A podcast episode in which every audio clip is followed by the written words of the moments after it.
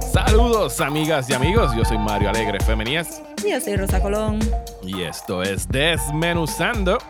Y hoy tenemos el placer de darle la bienvenida por primera vez a Desmenuzando directamente. Increíble que sea la primera vez. Tengo que decir. directamente desde el podcast Puestos para el Problema, el señor Luis Herrero. Saludos, Luis.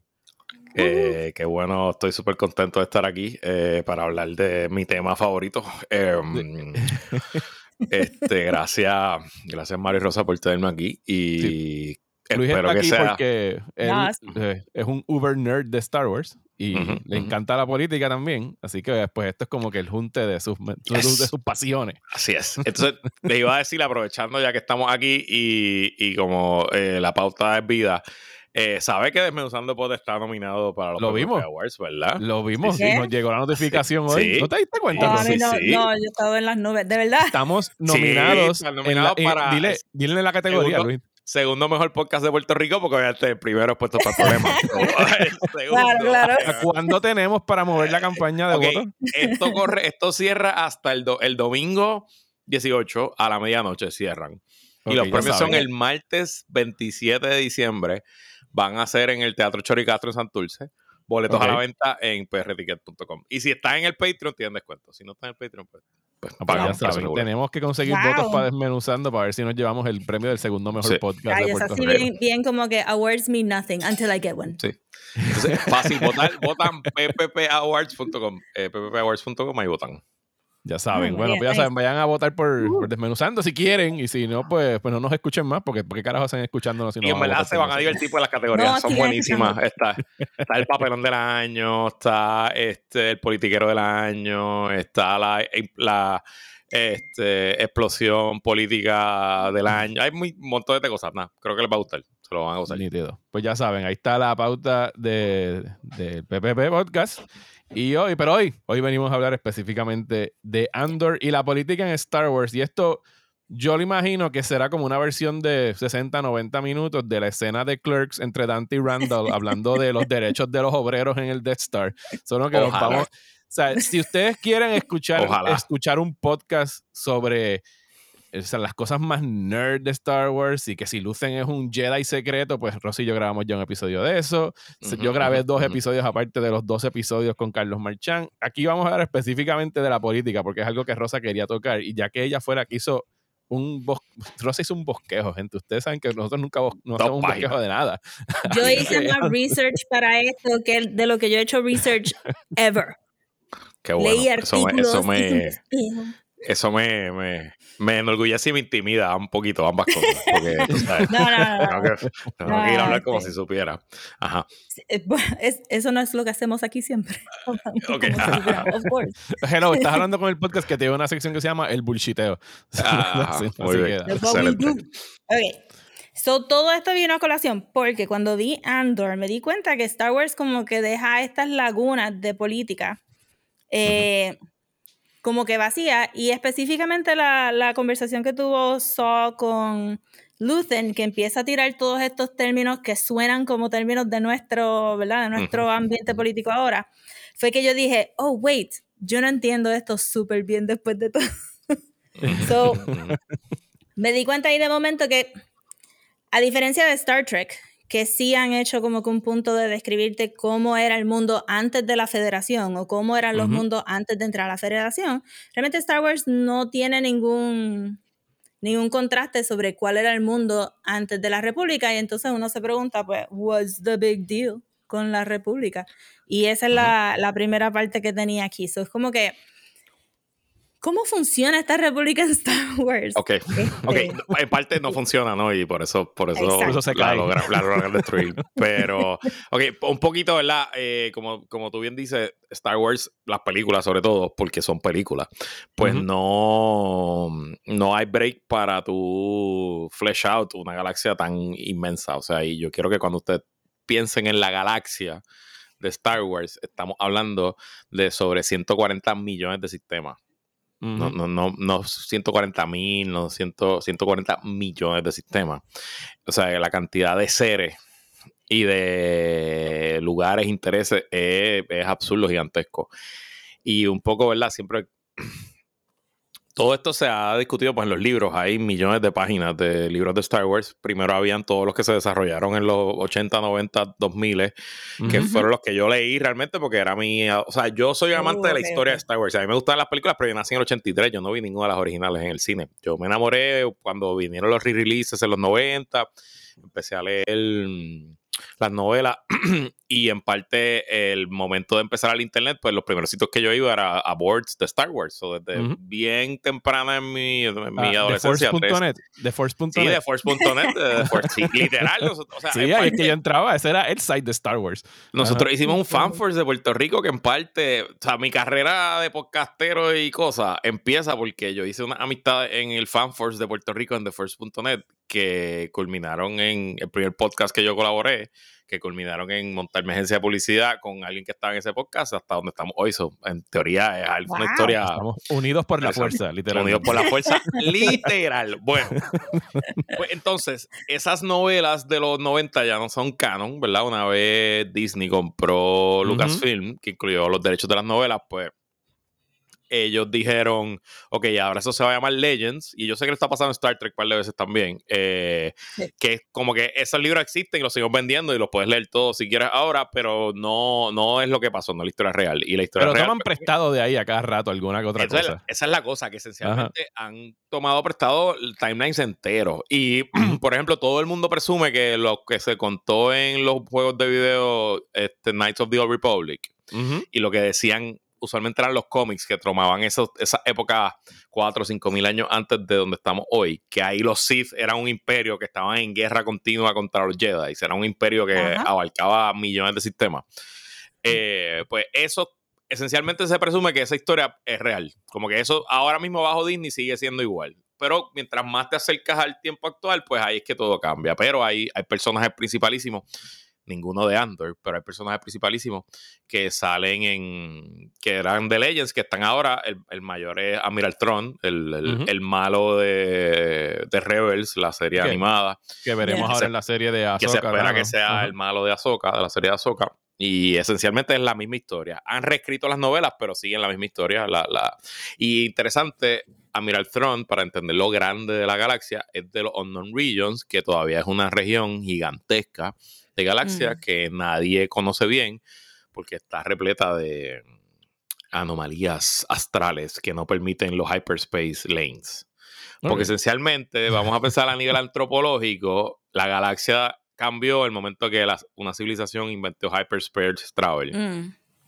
Claro, tiene sentido porque tienes el avance tecnológico, puedes utilizarlo más para, para, el mercado, para el trade, para todo eso. O sea, militarmente, todo eso. Entonces, los lugares con poco acceso a esos lanes de, ya sea porque están muy alejados o porque están cerca de anomalías intergalácticas, eh, pues tienen a ser los Tatooines de la vida, los Regions, donde pues viven estas historias, donde, donde no llega, donde no llega la ley, no llega la autoridad. Pues, ah, ok, pues ese segue está bueno, porque la otra cosa que me di cuenta es que la República no tiene ejército. So, ¿cómo ellos, cómo ellos enforce todas estas leyes que ellos mismos crearon para crear orden en la galaxia? Ok. Porque entonces eso es lo que deja a los rebeldes este, para naked. tú, los lo, porque escuchas que son mucho más eruditos que yo en este tema, no se ofendan. Yo no he revisitado estas historias en décadas, o probablemente puede ser un chorro de disparates, ¿no? Pero Vamos a los tiempos del principio, al videojuego Knights of the Old Republic. Eh, los Sith eran una civilización, un planeta, un sistema completo, donde se desarrollaron unos Dark Side users muy fuertes. Este, la, el light side y el dark side existen en la galaxia desde siempre y eso pues es como que ni siquiera se sabe el comienzo. Digo, eso trataron de explicarlo con el templo de Luke y esa misma, pero yo no cuento nada de esas historias de, tampoco de los la animación de, The Clone de los series, ah, fuck that shit. Anyway, eh, el Father and Child. Y el Father and, eso sí, eso me gusta de Clone Wars, pero esencialmente, ¿verdad? Pues los Sith eh, lograron toma el control de esta civilización y poco a poco, con el pasar de muchos siglos, a través de guerras de conquista, fueron acaparando más terreno galáctico, más terreno galáctico, hasta que chocaron con espacios donde habían Jedi. Y hubo una serie de luchas de siglos que fueron pues almagedones en distintos sistemas, murieron billones de personas, imagínate cientos o miles de Sith peleando contra miles y miles de Jedi, etcétera, etcétera. Y Al final los religiosas, de índoles religiosos, me imagino, por su sí, religiosas y por poder y por territorio y por riqueza. Y en parte los Jedi terminan ganando. Eh, y eh, ahí es que los Sith establecen las reglas y en parte ganan porque los Sith había mucha eh, guerra interior, mucha guerra civil, mucha traición, ¿verdad? Porque la, la, ambición, el Darkseid, etc. Y en parte, pues ahí es que los que sobreviven Sith establecen la regla de dos, de que solamente van a existir dos y que ellos se van a esconder para siempre porque como parte del pacto de paz de la guerra se estableció la república. Ok. okay. E, exacto. Y la República es la contestación a esta guerra intergaláctica que duró siglos y que casi acabó con la vida. Pero que era una, era una guerra religiosa, porque entonces la República es completamente a-religious, no... Parte de el... Primero sí que es a-religious, parte de, del acuerdo es que la República no va a tener ejército, porque si no existe... Porque obviamente, acuérdate que para tú poder wage eh, guerra intergaláctica, pues necesitas recursos intergalácticos. So, probablemente a nadie le importa que un planetita por ahí tenga sus avioncitos y sus naves, pero para tú poder conquistar un sistema solar distinto, pues necesitas recursos, un gobierno que tenga recursos intergalácticos. Y si el único gobierno intergaláctico de la República no tenía ejército, pues en teoría tú evitabas potenciales guerras, conflictos. Y claro, tenías a los Jedi, que era esta orden monástica súper mega poderosa, que es más fuerte que todo el mundo, casi que casi todo el mundo y que puede pues mantener el orden y la paz. Y que funge en la eh, República casi como unas Naciones Unidas, ¿verdad? Porque son los peacekeepers de la galaxia. Ellos no se meten, pero velan.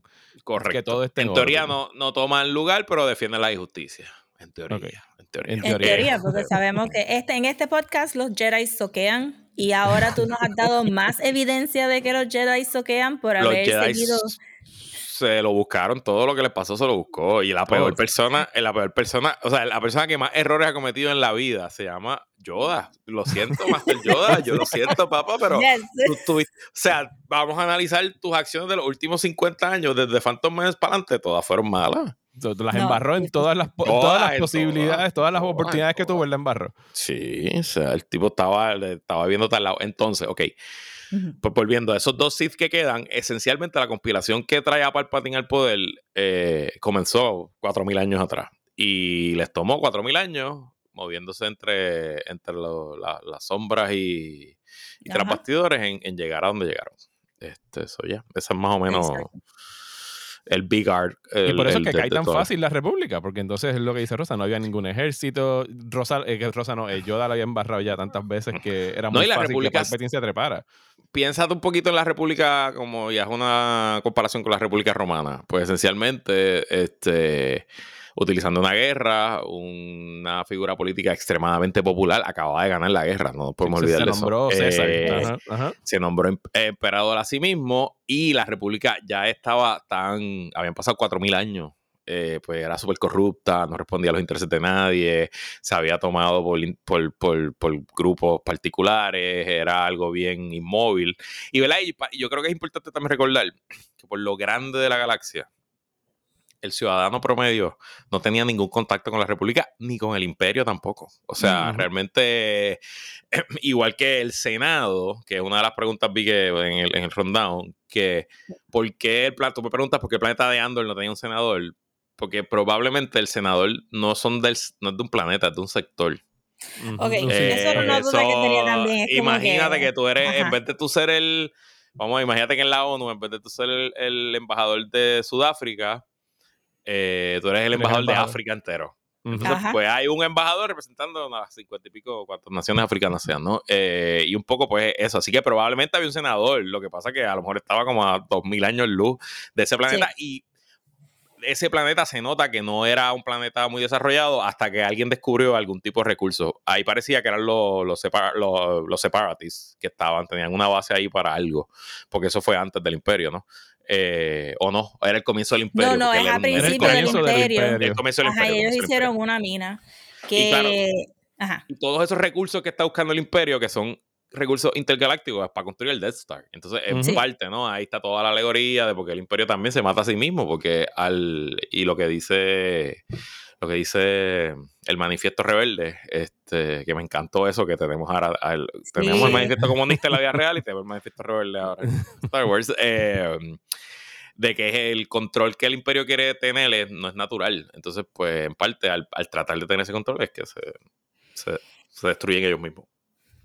Sí, eso está, eso hace sentido, porque eso era una de las dudas bien grandes, porque entonces la República siempre se presenta como, este, como esta organización que, que está como que de manos alzadas.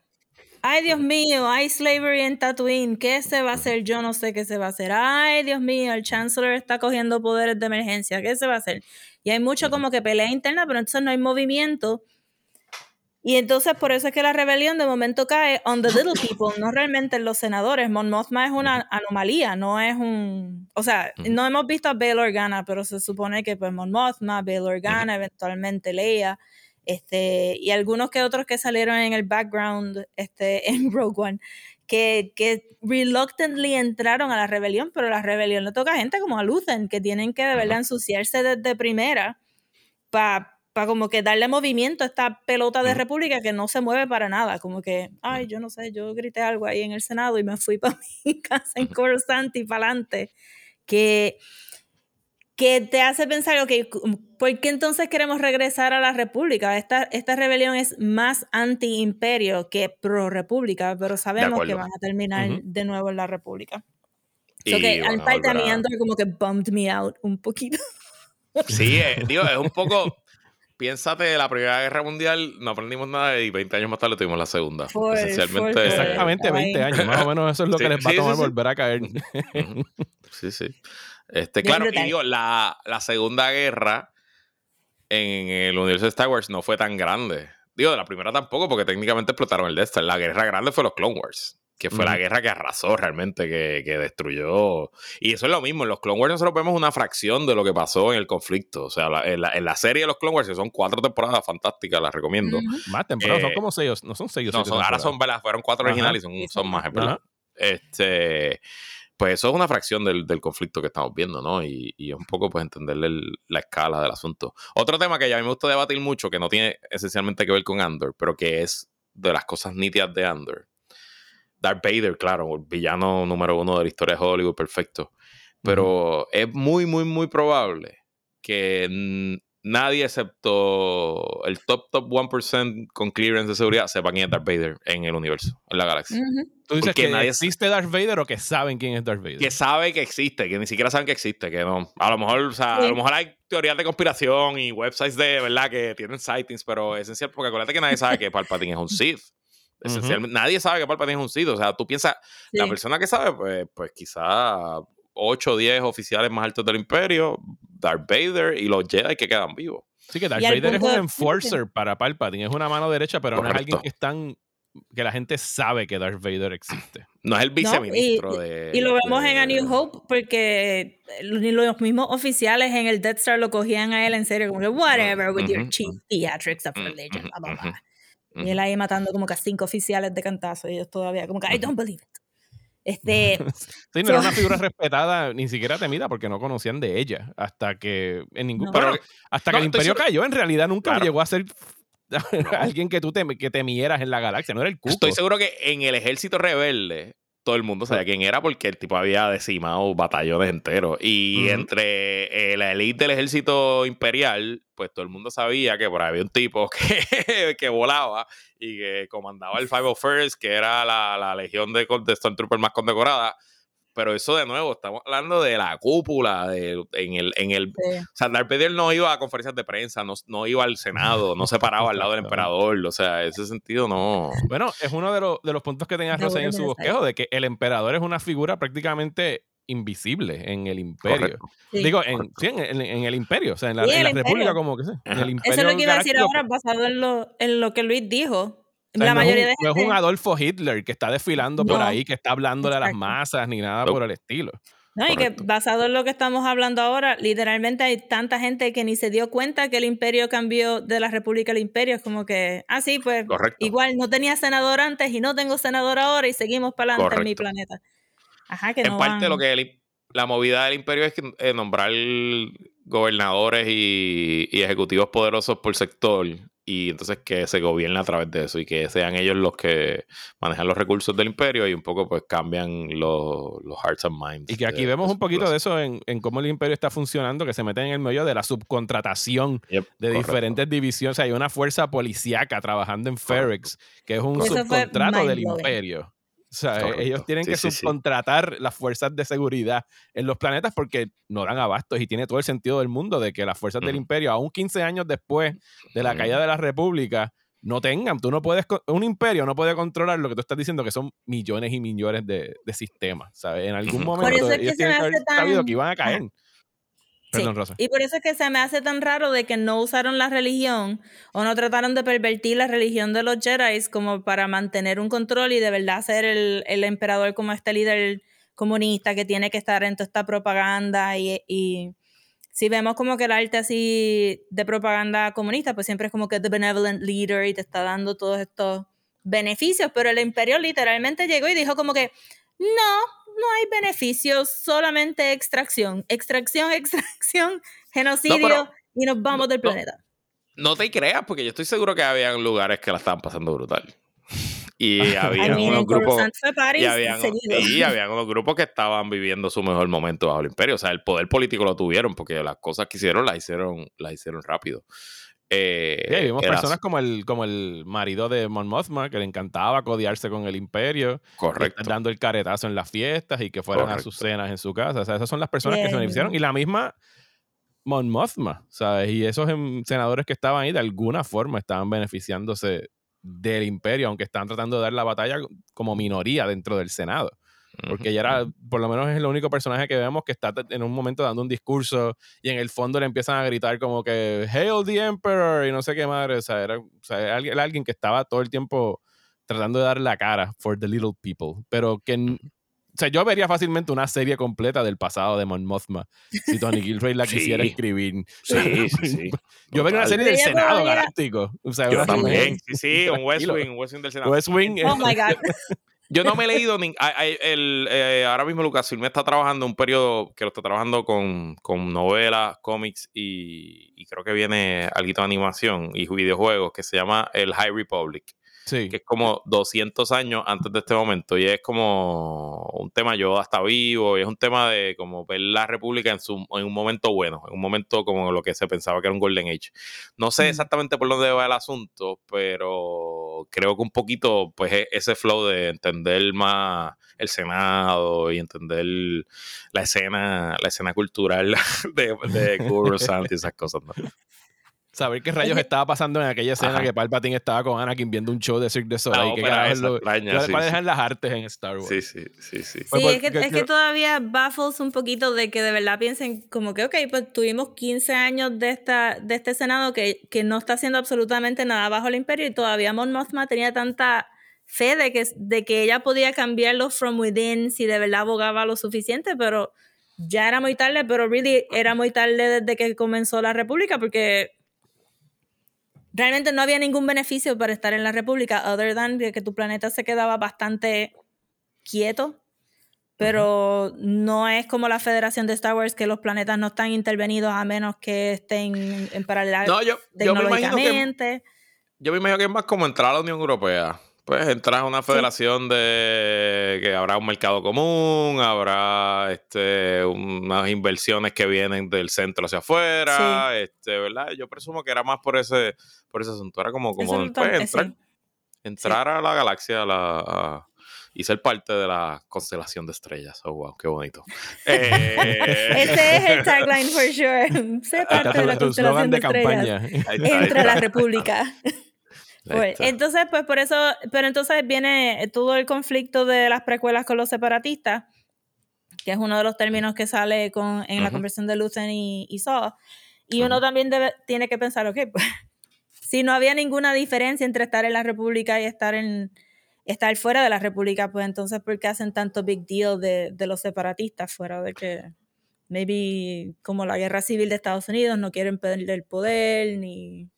Sí, o sea, lo, mismo, hay, regiones completas que se alinearon con los separatistas en, la, en los Clone Wars y que todavía el día de hoy de Andor están no están 100% tomadas, tomadas por el imperio, ¿no? Y, ese tipo de existen, ¿no? Y es un poco, yo esa escena la vi como uno de mis podcasts favoritos que es Revolutions, que literal un podcast sobre las revoluciones, pues tú, si tú escuchas varios seasons, siempre, siempre, todas las revoluciones tienen facciones, ¿no? Y eso es parte del proceso y, y esas facciones pueden ser geográficas, pueden ser ideológicas, pueden ser tácticas, porque yo estoy en contra de la manera en que tú piensas cómo, cómo lograr el objetivo, ¿no? Y, y, obviamente los nítidos de Saw que lo han trabajado mucho como personaje en Rogue One, pero en los en, en, la, en, las animaciones también, es que él es de los más recalcitrantes.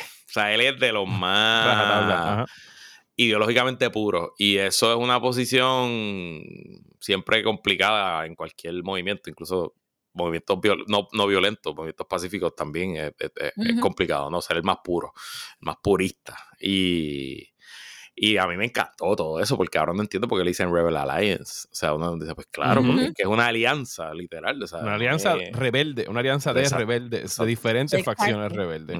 Que eso también fue absurdamente mind-blowing. Sí, porque llevamos que 40 años escuchando sobre el Rebel Alliance, pero nos, nos, enfocábamos tanto en el Rebel que ignorábamos el Alliance en, la, pues en el nombre. Pero es como, Andor cogió el conflicto que nos habían vendido como que los rebeldes son anti-imperio y ellos quieren una nueva república. Y simplemente abrió un acordeón de, de complex themes en esta serie, simplemente con, una, con, con términos como Neo Republic. You know, oh, ¿y qué es Neo Republic? Excuse me. Este, yo pensaba que íbamos para la República, pero no, hay gente que maybe quiere algo más de la República que están. Piensa, piensa en la Revolución Cubana. La Revolución Cubana en la Sierra Maestra eran, eran comunistas 23 de julio marxistas, pero en las áreas urbanas era una mezcla de gente que creía en la democracia, que gente que creía en el socialismo y que, y que después de la victoria ellos, hubo un gobierno provisional de todas las facciones que duró nueve meses. Y a los nueve meses, pues, pues Fidel y la facción del 23 de julio tomó control. Pues un poquito acá, yo obviamente no han desarrollado esa parte de la historia, pero lo que sabemos de los sequels es que mm, luego de la muerte del emperador, Mon Mothma se convierte en la nueva chancellor del New Republic, mueven la capital a su planeta Chandrilia, ya no es en curso en la capital, y decide, ella decide desarmar a la República. Y al desarmar a la República, pues permite que el New Order se, se, se desarrolle por allá, por esos hiddens, esas regiones eh, escondidas. Y mm, que en New parte Order lo que básicamente un movimiento neofascista que estaba surgiendo. Correcto, sí, sí, eso era. Eso era. Y era un plan de contingencia que había dejado Palpatine. O sea, en, caso de su muerte. En las de su muerte. Este, en las no, no, no, vayamos ahí. no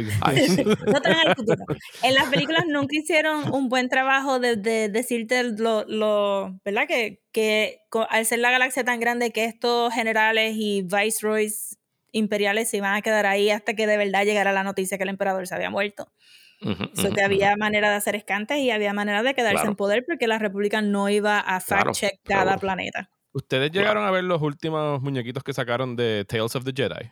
Oh, yes. No, todavía no. bien bueno. y ahí entramos porque el hecho de que estamos hablando de los separatistas y ahí obviamente estaba involucrado Dooku. Eh, Qui-Gon Jinn era pues el padawan de Dooku y te recomiendo que los veas rosas porque ahí en realidad tú o sea, te, te, iluminan a Dooku en otra luz por completo en términos de que tú acabas diciendo este tipo al igual que Qui-Gon tenían razón en lo que estaban tratando de señalar acerca de los Jedi y estaban apoyando estos movimientos separatistas y pues acá, o sea, velos porque hay una, digo, si no lo han visto no se los voy a chotear, son creo que ocho episodios. Son cortitos. Son llena blancos de las precuelas en realidad. Y hay unos episodios bien chulos, bien buenos. Doku, Ahsoka y Anakin, ¿verdad? Esos son... Los, son Doku, Ahsoka... Eh, Mace Windu. Ay, yo no sé. bueno, Mace Windu tiene un episodio. Sí, está buenísimo. Eso es lo que salía en Clone Wars. Sí, sí, sí, porque en esa película se veía earnest. Okay. Aunque era el malo, se veía como que, yeah, I believe what I'm saying. Ok, so voy a chequear eso. Pero estaba esperando para Navidades para verlo con los nenes, que los nenes no quisieron ver Andor, pero maybe. Fíjate, no sé si es algo que convendría a alguien que, si, no has visto Clone Wars o las precuelas, puede que estés medio qué carajo está pasando aquí. Porque literalmente son llena blancos en las historias de Star Wars. O sea, hace falta un poquito del contexto alrededor. No, no, está hecho para casual people que vaya a ver un episodio de Star Wars, pues yo pienso que van a estar perdidos. No sé qué piensa Luis, pero yo pienso que van a estar perdidos. Sí, no, no, no, no, no es para casuales, no, no, no. Es para, sí. Es para si usted este podcast, si usted escucha este podcast, usted no es una persona casual. Usted no, vamos, vamos, seamos, seamos, seamos honestos, por favor. No, lo digo porque eso se lo iba a poner a, a, sus sobrinos y yo sé que a ellos les gusta Star Wars, pero que a lo mejor ponles Clone Wars entonces, o ponle Rebels o algo así. Muchachos, yo no les importa si están perdidos, simplemente me preguntan 50 preguntas en dos segundos y tengo que parar y decir, no, porque se recuerdan que vimos aquella cosa. Tienes que Wikipedia, y Wikipedia, perdón, tienes que ir a buscar información. Tú sabes lo que he hecho, paréntesis, pero he hecho hasta presentaciones con los thumbnails de Disney Plus. ¿Se recuerdan de él? Aquí en el póster. Vimos la película hace tres semanas atrás. ¿Se recuerdan de él? Él es el que va a salir ahora. Este, antes de irnos del imperio, del imperio porque le puse en el bosquejo colonialismo extractivo porque me recordé en el speech del rey de España que estaba ahí como que España tuvo una buena colonización porque nosotros trajimos cosas y no sacamos cosas como oh, los ingleses. sí, seguro. No, no sacaron nada, nada sacaron, nada. Todo el flow de las escenas del imperio aquí es bien by the numbers y bien business, como que sí, sí, mátate a toda esta gente aquí porque necesitamos este metal, porque necesitamos, es bien frío. So, estos dos personajes, Deidre y Cyril, que se supone que sean nuestra presentación. ¿Qué ustedes pensaron de esos personajes y cómo cómo reflejan en el imperio, ¿verdad? Este, están todos los otros oficiales que siempre estaban buscando climb, está el, el abuelito Targaryen como el head del CIA. el Qyburn. el Qyburn, abuelito. Este, pero Deidre y Cyril se supone que sean nuestros main focus y, y, antagonistas del imperio. ¿Qué ustedes creen de esos dos personajes? Porque yo todavía estoy como que on the fence. On the fence. Eh, eh, es un poco mostrarnos que para que el mal gane y el fascismo funcione, requiere de gente que crea, ¿no? Y, que, y que entienda que, pues, que el sacrificio de ciertas individualidades por el orden colectivo, pues, vale la pena y que incluso no hay que, si hay que, que, los medios, ¿cómo es? La, los fin, el fin justifica los medios y y que son igual de eficientes y dedicados y trabajadores a la causa como, como son los rebeldes, ¿no? Y un poco, yo mm. creo que eso es lo que nos busca, porque de nuevo, para mantener un imperio galáctico, pues necesitamos burocracia galáctica.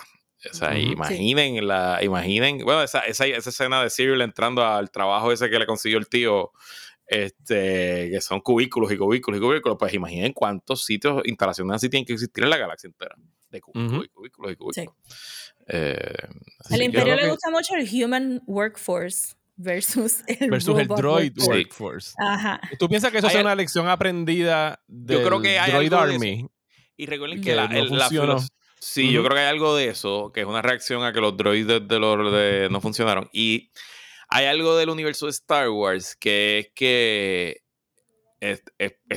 se da por hecho que ya ellos llegaron al tope tecnológico. O sea, ya no hay nada más que inventarse no hay nada nuevo, es como que ya como civilización galáctica, pues ya no hay más nada encima. Entonces, pues, things are run down y ese tipo de cosas en parte por, porque, pues, como que ya la gente está harta de la tecnología. Es como, no sé.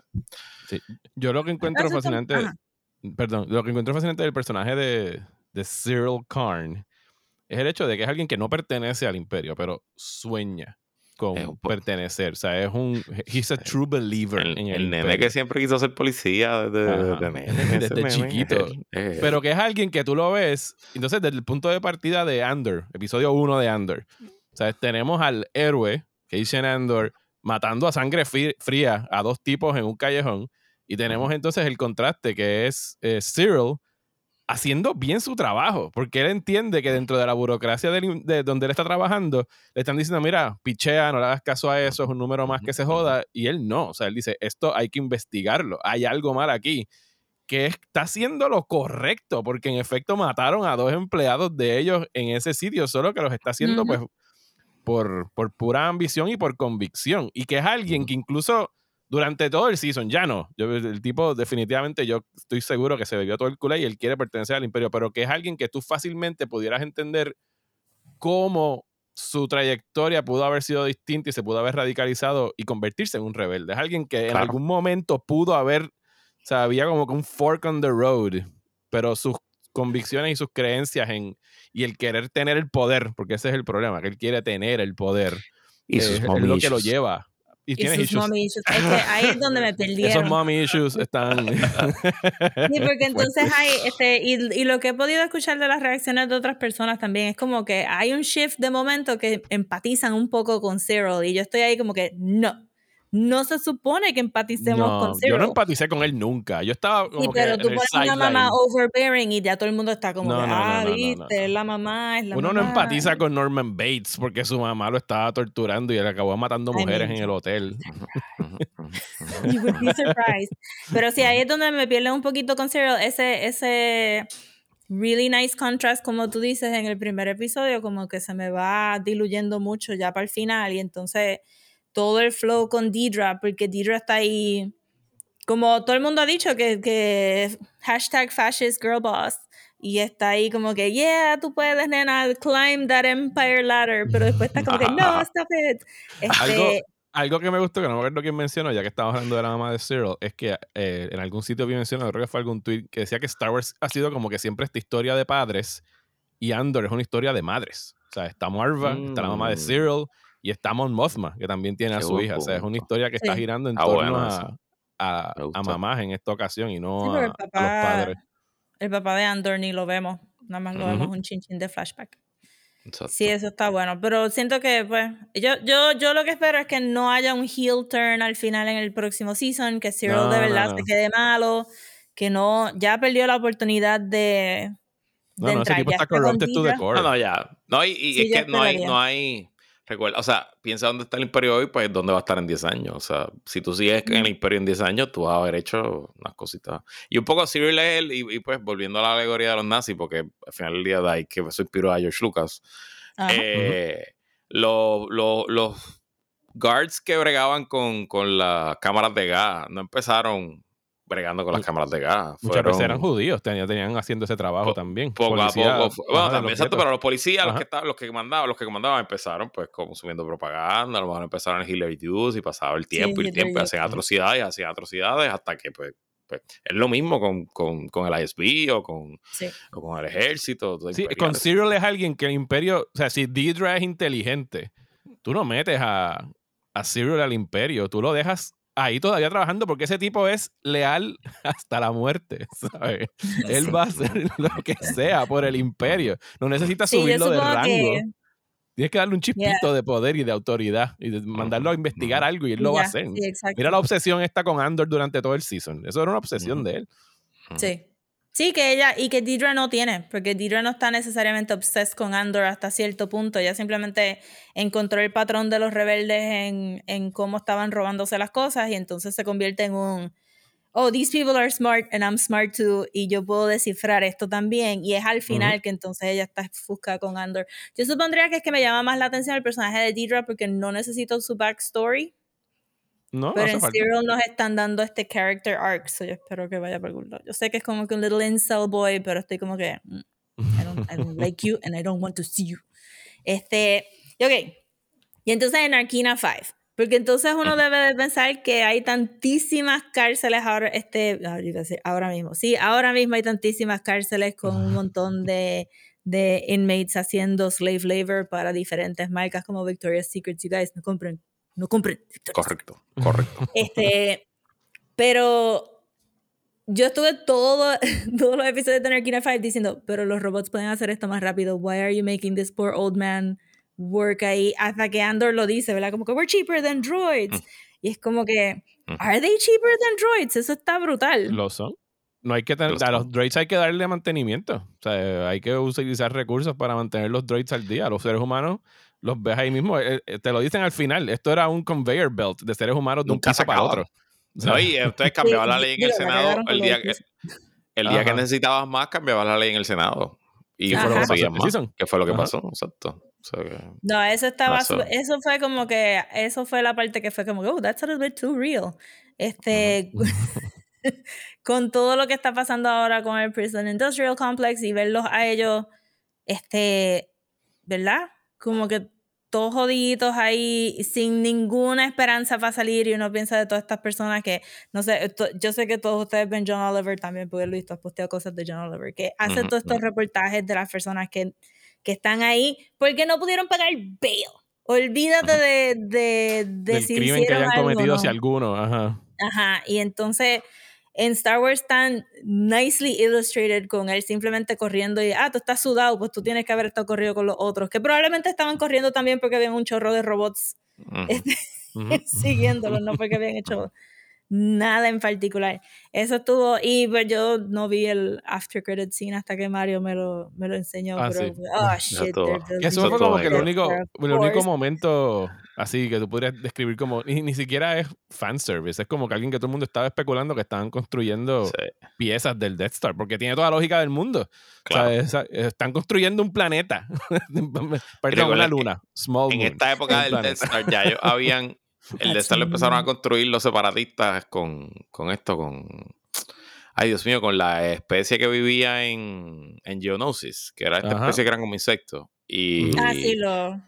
y el Imperio en algún momento, como en sus primeros 5 o 6 años, los mató a todos, como Los que acabó con ellos. Eso lo explican en. En Clone Wars. En, Clone Wars, ¿verdad? Sí. Mm, Y entonces parte, o sea que todo, obviamente toda esa fuerza laboral pues la reemplazaron con, con prisioneros. mm. Porque tiene todo el sentido del mundo, porque Claro, el imperio tiene que estar arrestando y tener esclavos en cuanto planeta hay. No Claro. esclavos, perdón, inmates.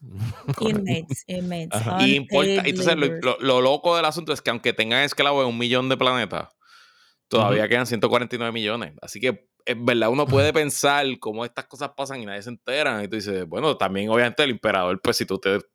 ah, de seguro hay una policía, hay una policía secreta, literal, que se encarga de, de los, de- de- ah, quizás de los medios, pero tú puedes tener, para ponerlo así, el podcast más duro de política en, en tu sistema solar.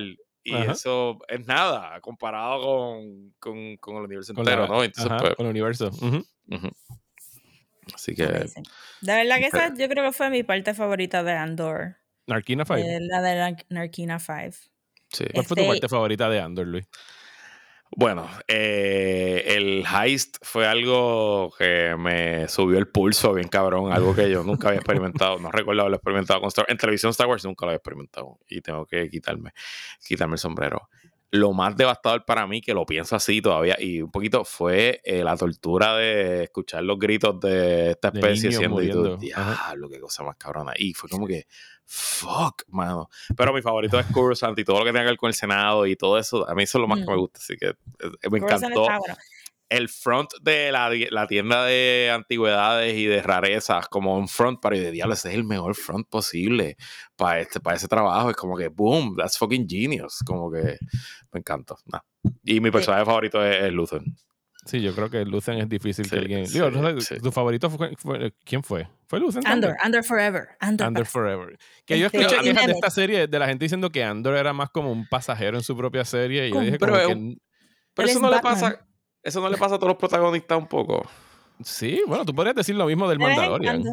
Sí. Porque el- sí, y de Luke, porque el protagonista tiene que ser como a medio plan, porque para que todos como un poquito nos, nos acariñemos de él, pues no puede ser, no sé, whatever. Pero que yo Sí, pienso que no fue. tienes razón. Yo pienso que sí, pero s- sin, sin ese arco que tiene Andor en este season, que yo pues me imagino que tendrá más carne entonces ahora para la segunda temporada, porque ya va a estar, ahí, eh, va a estar fully radical, radicalized. El final de él, sea, sus últimas líneas de mátame o llévame, sea, eh, no funcionaría tanto si no hubiésemos visto ese arco de él, de Claro. un Sí. tipo que no quería meterse en esto, a alguien que, que ya, o sea, y esa sonrisa al final de, de Luthen, o sea, vale oro, es como Porque que... se ganó el yes, premio Diego Luna. I got him. ¿sabes? He's mine. Ok, antes, do- este, dos cositas. Porque Luis mencionó two, two really good storytelling points en esta serie y es eh, la transformación de Luthen, que es completamente inesperada. Y tú- yo estaba como que, ¿para dónde Ujú. vamos con esto? Y de momento, ¡ah! Soy un Ajá, de ajá, estos líderes". ajá, ajá. Brutal. De mis escenas Eh, favoritas en esos primeros episodios es ver a Stellan Skarsgård preparándose para convertirse en Luthen en su Ajá, camerino. ajá, o sea, ajá, haciendo el- ajá. moviendo las manos, haciendo So o sea, todo el unique, porte. Ajá. Brutal. Y hemos hablado de muchos actores, pero qué papelazo del- de, de personajes terciarios. El torturer de Biggs que tiene que decir lo que ella va a escuchar porque nosotros nunca lo vamos a escuchar. Ese era Dr. Ujú, Gord. ujú. Ajá. Ajá. Y eso, Ujú. ese, ese, esa pequeña escena que él dijo, no, I'm gonna go Mira, 110% with this. A mí me Este, acordó esa escena. Hay un, hay un documental de Werner Herzog que se llama Grizzly Man, que es sobre este tipo que vivía con los Grizzlies. eh, Timothy Treadwell, creo que se llamaba, que murió siendo devorado por un oso. Y quedó Ay, grabado porque él se grababa en todo momento haciendo las. eh, ¿Cómo es que es- se llama? Es buenísimo ese documental. Grizzly Man se llama el. el Grizzly Man, yo documental. lo vi. Todavía Y está en Netflix, ¿verdad? No sé si todavía está en Netflix. Sabes que ese Eh, corillo, un documental político, ellos hicieron The Revolution Will Not Be Televised. ¿Tú sabes la historia de ellos? La misma Ajá. gente. Ah. Eso No está sabía que era la cabrón. Eso misma está en. YouTube completo. ok. Eh, es la misma gente. Es Básicamente era un film crew que estaba haciendo un documental de Hugo Chávez, presidente, y le hicieron un golpe, el primer golpe estaba contra Hugo Chávez, ellos estaban allí y los dejaron grabar. Oh, wow. y tienen como que así, sí, tienen toda, toda la... Como que, ah, te- ah, sí, siga grabando, no hay problema. Y tienen así como 72 horas de whatever, está brutal. Creo que está en YouTube completo. revolución. Pues, pues en ese documental de Grizzly. Man, eh, a Timothy Trevor se lo come un grizzly. Y él estaba grabando en ese momento. O sea que hubo footage de él, por lo menos en audio, de él siendo devorado. Mm. Y le entregaron a su hermana esa cámara. Su hermana jamás en la vida iba a escuchar eso. Y Werner Herzog, siendo Werner Herzog, llegó a su casa, le pidió el cassette, se lo puso así con unos audífonos. Y una escena en el, docu- en el documental de él escuchando a. Timothy Treadwell siendo comido vivo por un grizzly bear y él se quita los audífonos y se los da a su hermana y le dice, tú vas a coger ese cassette ahora y lo debes quemar y no debes escucharlo ever. Y yo pensé en esa escena cuando están torturando a, a Biggs con los gritos de niños porque no había, o sea, la manera como está construida esa escena es que tú estás escuchando la tensión en la música, de repente la música acaba y se va como si te hubieses puesto como que uno, uno de estos audífonos que te quitan el sonido. Ajá. Y después ella grita y mezclan el grito con, con ellos taladrando entonces allá en, en Narquina 5. O sea, está magistralmente Y la, y la historia está brutal porque él lo dice, todo este sonido lo tenemos porque era un proof of, este, un proof de que algo Of había concept. pasado en Ajá. este planeta. And Ajá. we just stumbled upon this y míralo, decimos, Ujú. ¿por qué no se lo ponemos a la gente? And we weaponized it. And we lo- weaponized it. eso es lo, eso es lo cabrón de una burocracia galáctica, mano. Que, o sea, tiene capacidad de innovación en la represión. O sea, es algo. En la represión, exacto. Sí, sí. Y esa escena ilustra No, y- mucho y más imagínate, cuán horrible ellos una- son que un Death Star. Entonces, imagínate, ante una comisión senatorial de Mon Mothma preguntando si se torturan prisioneros en el imperio, ahí se para algún oficial de ISB y dice, no, no se lo tortura, busca, mira, aquí están todos los récords, mira, no le hemos roto un brazo, no le hemos... No, de que No tortura tienen hablas, nosotros, físico. nosotros le estamos It's haciendo interrogatorio. audífonos. No le, estamos poniendo, no le estamos poniendo medicina, no le estamos inyectando. Ajá. o sea. It's just enhanced. Y no, y, y que Sí. todo también, an- anterior a eso, pues hacen todo el D-Drop, pone la escena también, como que, este, no, déjalo ahí, yo quiero que lo vea, y inmediatamente Biggs lo ve y dice, What are you doing? Take him out of here, come on. Y que Biggs guys." sabe que se lo. Biggs sabe que está jodida. Porque Biggs se lo Sí. dice. Biggs le dice como que te puedo decir lo que sea y algo me dice que no me vas a creer. Y Vidra le dice, tienes razón, no te voy a Yeah. creer. Así que te voy a torturar anyway. Que a mí me gustó mucho como durante esos últimos seis episodios había muchos momentos donde traían a Vix a ver si choteaba algo y la serie nunca te decía si ella hablaba o no. Como que te lo dejaban en duda. Porque ella tiene una oportunidad en cierto momento de decir ese tipo es Lucen cuando estaban enseñando a la Ujú. otro rebelde que eventualmente matan en la emboscada aquella. O sea, Ujú. pero nunca te dejaban saber si ella decía algo o no. Y yo pienso que ella nunca dijo nada. Nada que le, sir- se le, le serviría al imperio. Yo creo que no, yo creo que no. Estaba muy perdido como para que ella le hubiera dicho algo, pero... La Tremendo rompieron papel, anyway porque no tenían otra cosa que hacer y tenían que Es que no tenían tampoco imagen fingir de... que, que estaban siendo productive. tenían la imagen de Baby Andor, de era Andor como teenager, que se veía como que más jovencito. Y de Claro. No tienen nada, porque yo incluso al, al día de hoy sigo pensando que Luther no es su nombre. No, ellos, ellos, ellos tienen a Luthen como, un, como los, los hoyos negros, que los, los físicos saben que está ahí porque los números lo dicen, pero nadie lo ha visto. O sea, Ajá. ellos dicen, tiene que existir alguien que esté coordinando todo esto. Por...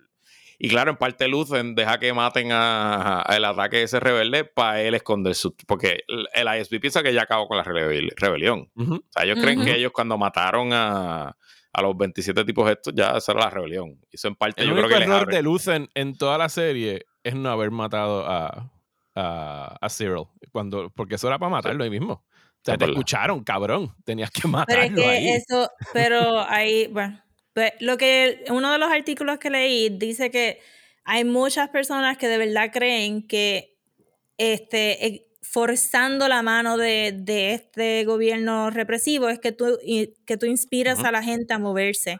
Y Ujú. Lucen es todo eso. Lucen lo que quiere es que el imperio siga y siga y siga y Que siga apriete, que apriete y que apriete. Ajá. Para motivar a la gente, pero Lucen no está contando, ah, exacto, el artículo era este, comparando a Lucen con Marva. Este, Lucen no estaba contando con como que cosas como la que Marva hizo inspiran también a, a moverse, por eso es que él está como que medio, oh, wow. Sí, porque él al final, en ese último episodio, él está como que medio triste y confundido con qué carajo es lo que está pasando en ese momento en, en O sea, él estaba viendo cuál era la jugada y, el, y, el, y el- lo de Marva se une muy bien al discurso y al manifiesto de, de Nemec. Nemec era el nombre del muchacho, ¿verdad? Nemec, sí, correcto. Que era, que lo tenemos aquí y El eh, sweet o sea, baby boy. invita a, a arreglarlo. porque Trágica, eso- trágica o sea, muerte. La trágica muerte de Nemec, que fue un Y un personaje... puerto, una muerte- Exacto, una muerte pendeja, una muerte Ajá. que no sirvió de nada, pero de todos modos, pues, eso, es parte, de- eso es parte de lo que él dice, que no importa, porque Sí. yo fui parte de algo y pues que, que hay algo de eso, que, que Marva y Nemec lo dicen de maneras distintas, pero lo, lo dicen. Y a mí me gustó mucho el contraste, porque la última línea de- del manifiesto del que él dice, One single thing will break the siege. Y lo último que le dice a, en- él escribe en su manifiesto es, Remember this, try. Sea, y es un contraste completo. Sea, porque cuan- Ujú. cuan- ¿cuándo es que volvemos a escuchar esa cita que usa la palabra try en Star Wars? Es Yoda diciéndole a Luke, sea, do or do not, there is no try. Y, y aquí lo que te están diciendo es, todos los días tú tienes que tratar un chispito a la oportunidad que tengas y volvemos con lo que dijimos ahorita, que Yoda no era como que el mejor de los maestros. fucking Yoda, man. Realmente todo, es como que en el Do or Do Not, los Jedi se quedaron estancados sin poder organizarse ni moverse at all por todos estos años, mientras este muchachito de 25 años estaba escribiendo un manifiesto y tirándose a morir para robarse un par de toneladas de credits de metal. Sí. Que eso a mí siempre me ha chocado porque cuando las precuelas vuelven y te dicen Only a Sith deals in absolutes, pero los Jedi también deal in absolute todo el tiempo. Todo esto es culpa de los Jedi. Todo es culpa de los Jedi, todo es culpa de los Jedi. Eso es así. Por falta Pues- de humildad, ubris, eh, vagancia. Bueno, es el speech de, de Luke en las Jedi. O sea, que él le dice, esto pasó porque nos bebimos nuestro propio Kool-Aid y la gente se creía que, que los Jedi eran lo mejor. Eh, Podemos así hablar un poquito más de. Nemec entonces. dale. Este.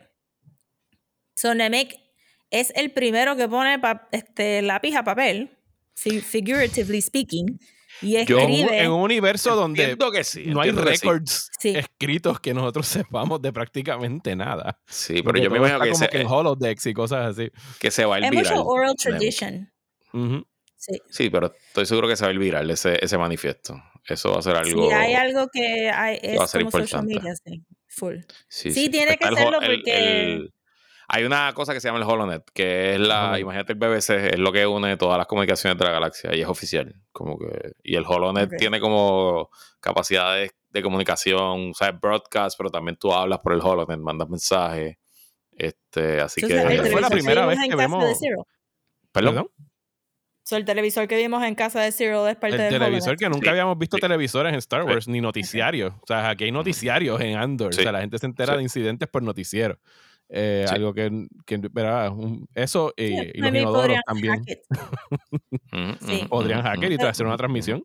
Seguro que sí. Porque con, con Nemec no tan solo tenemos la idea de, ajá, de regresar al, al written word en vez del spoken word de la gente gritando que si el emperador se murió, whatever.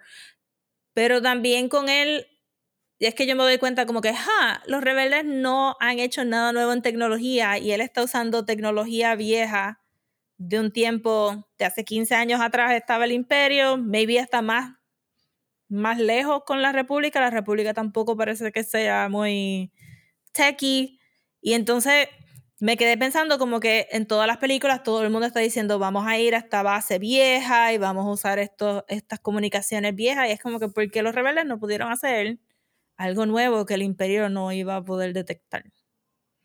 O prever. Bueno, o sea, tenían que tener comunicaciones porque de alguna forma se estaban hablando y coordinando y construyeron bases. Porque ellos no se inventaron Twitter, vamos a suponer. la, frase que Rosa usa de Nemic específicamente, que la usa creo que en ese quinto sexto episodio, es el de la tecnología, Rosa, que él dice que tú, tú la become reliant on the empire's technology and it has made us vulnerable. Que es lo que nos está pasando ahora con Twitter.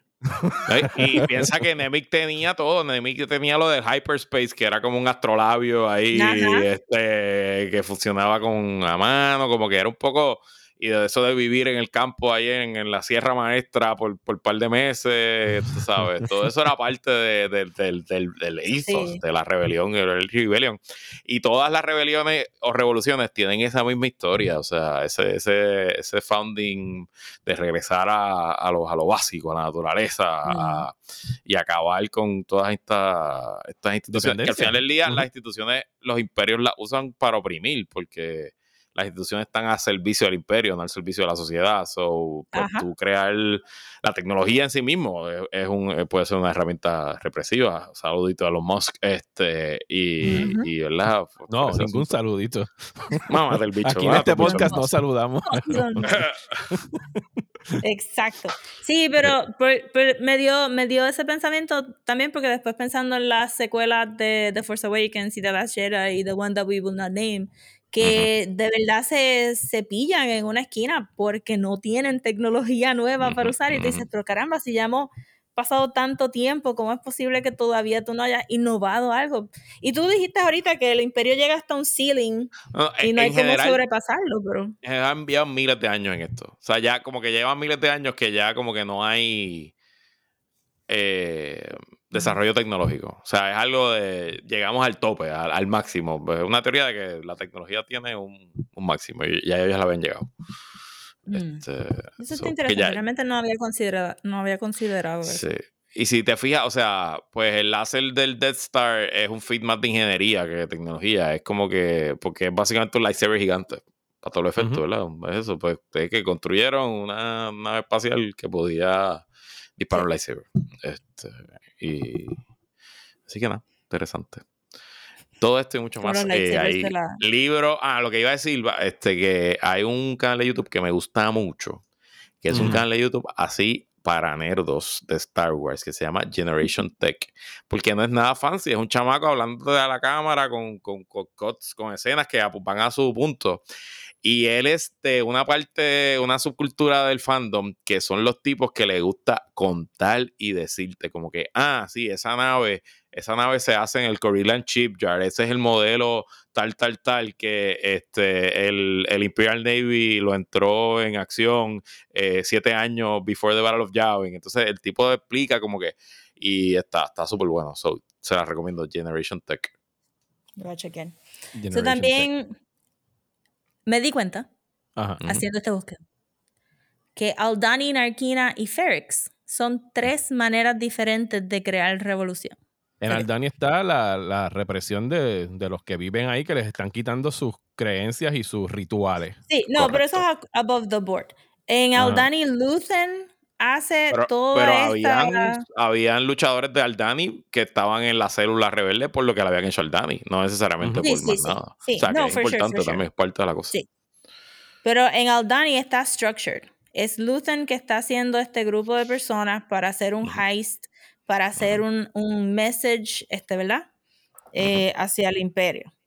Entonces, en Arkina tienes una revolución. y para robarse para regalarse 80, millones de, créditos para pagar, para financiar. Y piensa, todas las revoluciones tienen, tienen episodios de esto. Pues piensa los macheteros y la Wells Fargo.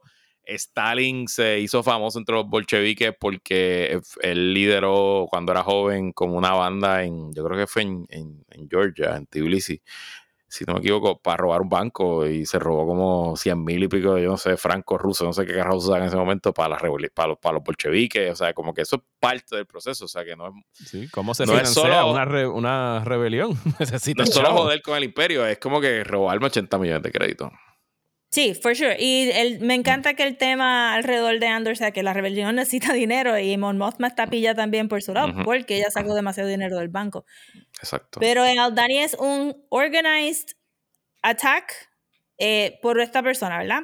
Pero en Narquina es este, un reluctant rebellion, porque ellos están... Correcto. Ajá, ellos están ahí pillados por sus pisitos electrificados. Si me porto bien, toma- salgo de aquí en tantos días, o sea, en Ajá, tantos años. exacto. Ajá. Se necesita un catalista de adentro, que es la muerte del viejito que sabíamos que se nos iba a morir, para que Ujú. entonces este, este eh, eh, Andy Serkis, ¿cómo es que se llamaba? Nico Lloyd. Eh, Lloyd. se Something llama Lloyd. Kino, Kino, Kino Kino Lloyd. Lloyd. Para que Kino Lloyd son por bien fin... buenos para los nombres, mano. Yo no me acuerdo de ningún que nombre. tengo que hacer una confesión. Yo he visto Under No. Tres veces sin querer. Wow, en serio. Es que como te- yo veía Under tempranito yo a las 7 de la mañana después de dejar a los a la escuela. Ah, ajá. eh, porque no quería que me dijeran nada. Después lo veía ok, con mi ok. esposa y lo más seguro después lo veía con, con mi hijo. O sea que era, tenía tres Ok, chances para volver a ver el episodio y por eso me aprendí los nombres. Yo estuve así de, ver, de verlo de nuevo para este podcast porque quería venir como que super sharp, pero no, no tuve tiempo, no tuve tiempo. Pero exacto, Narquina es un reluctant rebellion porque entonces se necesita la muerte de ese viejito para que ellos de verdad se inspiren y obviamente la mente brillante de Andor para descifrar que todas las cosas ¿Cómo que hacerlo? para, para salir. Pero Y entonces el en homage, y el homage a, a Shawshank también, no te olvides. Sí, Sí. es verdad. No fue, no fue Este- copiate, fue un homage. Fue un homage. Fue un homenaje, sí. Sí, Como Tarantino, que nada más hace homenaje. No correcto, correcto. Sí, sí. Y el otro que te faltaba es el de Ferris, ¿verdad, Rosa? Y el de Ferrix, que es una rebelión from within, pero ya estaban molestos, ya estaban este, semi-radicalizados, versus que los de Ujú. Narquina no. Y los de Aldani, pues es como, ¿cómo va a funcionar este structure? ¿Cuál es el fuego que lo va a, a mover? Lo vemos en tres, o sea, realmente Andor nos dieron tres rebeliones en un solo show. Y, y no te das cuenta. Sí, bueno, y, y y que, poco- y, que, y que abona la conversación que está teniendo, que volvemos a ella, la de So Guerrera con, con Luthen, que es que están sucediendo muchas rebeliones. Y de hecho, el manifiesto de, de Nemec, volviendo a él, que nos, nos vamos a tatuar, yo creo que en algún sitio de- del cuerpo, En en algún momento lo dice: Tyranny requires constant effort. It breaks, it leaks. Authority is brittle. Oppression is the mask of fear. Remember that and know this that they will come when all these skirmishes and battles, these moments of defiance, will have flooded the banks of the empire. O sea, que eso es el, el poquito a poco, la gotita Ujú. dándole en la piedra hasta que en algún momento, pues, explota la cosa. Que, Ujú. pues sí, eso es lo que, así es que empieza y así es que acaba. Eh, y es algo que en realidad en la, en la- es así es que se hace. Y las discusiones que, las entrevistas que he escuchado con Tony Gilroy, que, que muchas personas le han estado diciendo como que no, Mr. Gilroy, que tú tienes como que de, de finger on the pulse de lo que está pasando y las cosas que se están hablando ahora. Y él bien sensatamente dice como que, miren, la historia de Andor es la historia de la humanidad, de toda, de Correcto. cualquier rebelión, de cualquier sistema que ha oprimido a la gente. O sea, no es, sí lo estamos viviendo ahora otra vez, pero no es nada nuevo. O sea, no me estoy inspirando en el zeitgeist. Es como que siempre ha pasado y es así. o sea, no es nada novedoso de mi parte. Digo, esto se, se escribió y se grabó hace casi dos años. O sea que lo está, si, si, está- si se parece a cosas que están pasando ahora, pues habla más de nosotros. No habla de, de, Gilroy, de I know, es como que un downer of a show cuando lo terminas y no sé, oh no, Mm, rayos. Rip from the headlines. Sí, sí. Sí. Este, y por eso fue que fue medio bummed out darse cuenta como que, oh, ay, no. Me encantó, me encantó esa, esa no, no la había visto así, pero tienes toda la razón. Un poquito, este, es como comparar eh, el verano del 2019, que un poco pues se parece a que una gente que ya está encabronada, algo pasó y boom, eso fue lo Y que triggered, este, Sí, sí, son no- tres, tres maneras de, get to the, the same result. Es lo que me gustó. Entonces, Luthen, Ajá. Eh, My man Luthen. Hablemos de Luthen. sí, todo el mundo. My man Luthen. Este. No, todavía no he podido descifrar esto, pero otra cosa que encontré haciendo este bosquejo es que hay dos quotes con la palabra mirror y uno la usa este Cinta, que le dice a Val, como que, mira, nena rica, yo he venido de un lugar pobre y tú me estás usando como espejo porque te quieres sentir bien de que tú estás peleando por gente como yo. ajá, Eh, pero Luthen menciona un, un mirror en, en su speech. Ujú. Eh, No, the ego that started this fight will never have a mirror or an audience or the light of gratitude. So what do I sacrifice? Everything. So él dice que no va a tener un espejo. ¿Qué ustedes creen que, que significa eso? Que, él lo está haciendo lo está Ah, haciendo por hacerlo, porque él cree en esto, no lo está haciendo para que nadie sepa que él existe, ni por O reconocimiento, sea, ni mi, por... mi nombre nunca va a estar escrito en los libros de historia, nadie va a erigir un monumento en mi nombre. O sea, yo estoy haciendo esto porque ha- hace 15 años que él lo dice en su discurso, me hice esta promesa y eso es lo fascinante para mí de Lucen y yo espero. O sea, yo a mí no me molestaría si no dan ningún trasfondo a quién carajo era Lucen. Era alguien que se radicalizó en algún momento y Ujú. que está usando sus Ujú. recursos porque él cree en esto y sabe todo lo que y literalmente cuando dice estoy sacrificando todo, está sacrificando todo, está sacrificando su felicidad, el poder tener a alguien que amar, el tener el que le dé un abrazo solamente porque sabe que lo que está viendo está mal y él al no tener todas esas ataduras puede convertirse en lo que tiene que ser para luchar esto, que es convertirse en alguien que dice, estoy utilizando las herramientas de mi enemigo. O sea, estoy dejando, estoy decidiendo yo matar a 50 para salvarte a ti, cabrón, porque me haces falta allá adentro, dentro del imperio. Así que, o sea, la- la porque primero uno dice, ah, este tipo está amenazando al tipo porque acaba de tener un bebé y qué sé yo, y él le dijo, sorry, cabrón, tú te metiste en esto, ya tú estás metido aquí hasta dijo, que te "Fuck them mueras. kids". O sea, ¿Quién tú te estás aquí manda? hasta que te ¿Quién mueras. te manda a parir. o- Ajá, hasta que te mueras o esto de resultado. Punto y se acabó. Correcto. Correcto. Sí. Otra de las cosas que leí este, es que el speech de, de Luthen es una explicación de él, pero el speech de Marva entonces es un call to arms y por eso es que maybe Luthen está un poquito perdido ahí en el... Un punto que no había traído, que, que lo quería decir ahorita y se me pasó, es que en ese momento que, que Lucen ve el, el discurso, yo pienso que hasta ese momento Lucen no estaba pensando en que la rebelión necesitaba gente común. Siento que él Mm. todavía era un elite dentro de sí mismo y por eso era tan, y por eso quería matar a Andor y por eso era tan no darle el beneficio de la duda a nadie. Y creo que ahí hay un poco de un change of heart. Él dice, "Hmm, aquí hay algo también que de irnos más masivos, de tratar de change hearts and minds de una manera, qué sé yo, más inspiradora o ese tipo de cosas. O sea, la Andor lo recluta a fuerza de billete. Ujú. Sí. Y, y no, no es que lo, que lo, que le- lo cambia, ¿no?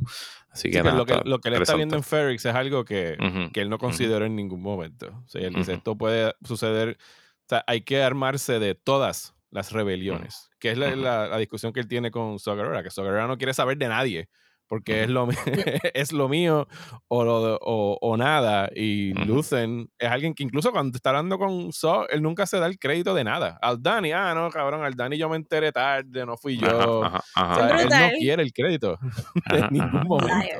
Que puede Sí, ser parte tampoco per se quiere- de que no quiere que lo, que lo manguen. Obvio, Ah, seguro, pero que, sí, sí. que eso no sepa que tienen los chavos tampoco, porque no está Exacto. repartiendo esos chavos para adelante. Como que, este, Pero que en o sea, Andor te enseña que, que las rebeliones son sucias. And they're ugly. Y que requiere de compromisos entre diferentes facciones que creen con cosas completamente distintas. Que su único fin común es derrocar al imperio en este Correcto. aquí. Así que tienen, Correcto. o sea, volvemos, la alianza rebelde. Y eso es lo que Andor nos está enseñando por primera vez en, por lo menos que yo sepa, no sé en los libros, Luis, pero en la historia de Star Wars no habíamos visto como que un, una, o sea, un análisis tan detallado de cómo empezó la rebelión y, y cómo Yo no tengo memoria de que eso haya ocurrido. En parte yo creo porque George Lucas no permitió, no permitía que se escribiera mucho de esta época. Porque él siempre tenía en mente hacer atrás. películas y ese tipo de cosas. Eh, hay, lo- la- las historias que más yo lo consumía de chamaquito eran de la rebelión, pero hay muchas de en- después de A New Hope. Como que, por ejemplo, mi- mis historias favoritas eran de- del Rogue Squadron, que es el escuadrón de X-Wings que comanda Luke en algún momento. Y que en teoría hay una película por ahí, pero está como que No, media paralizada. Se colgó, ¿verdad? se murió. Ya Sí, no. no, no va a pasar. Pues yo, yo sea, sueño, el o sea, para regreso mí de Star Wars al cine eh, está en veremos. Está en veremos, pero pues una serie, esa es la película, eso es lo que yo quiero. A mí, para mí, tú me tienes que dar una historia de Rogue Squadron, porque eran como 19 novelas, yo me las leí completitas todas, todas. Wow. Eh, Pero Yo eso leí no un par de requeriría novelas, traer de no vuelta tantas. un CGI Mark Hamill. O sea, no, se puede hacer sin no, Mark porque Mark Hamill una vez se va a entrenar a ser Jedi, deja de, se va de el Squadron y Wedge, Antilles se convierte El en el, en el líder, en el líder de- del asunto. Y hay un Jedi, hay un personaje que introducieron en En Obi-Wan. que el, hijo, de, el hijo de Tata. Que es Coran Horn, que en.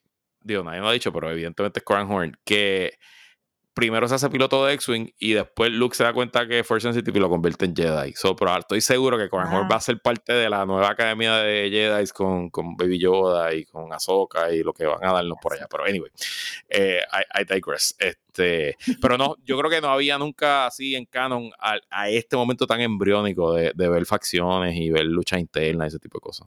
No se me había ocurrido pensar, pero creo que, que maybe Andor sale justo en un buen tiempo para que uno pueda entender todas estas facciones este, políticas, porque han habido tantas tantas razones para keep up with current events en los últimos ocho años, que, que esa conversación con Son no va a sonar tan alien a la mayoría de las personas que van a estar como que, sí, ajá, claro que sí que había Neo Republics, este, claro que sí que habían Separatists, ajá, so es anarquista. And what's so bad about that, este, Luther? Y, y, la gente lo va a poder entender un poquito más porque, a diferencia de cuando salieron las la secuelas de The Force Awakens, no ha habido mucho de Star Wars is getting too political, you guys.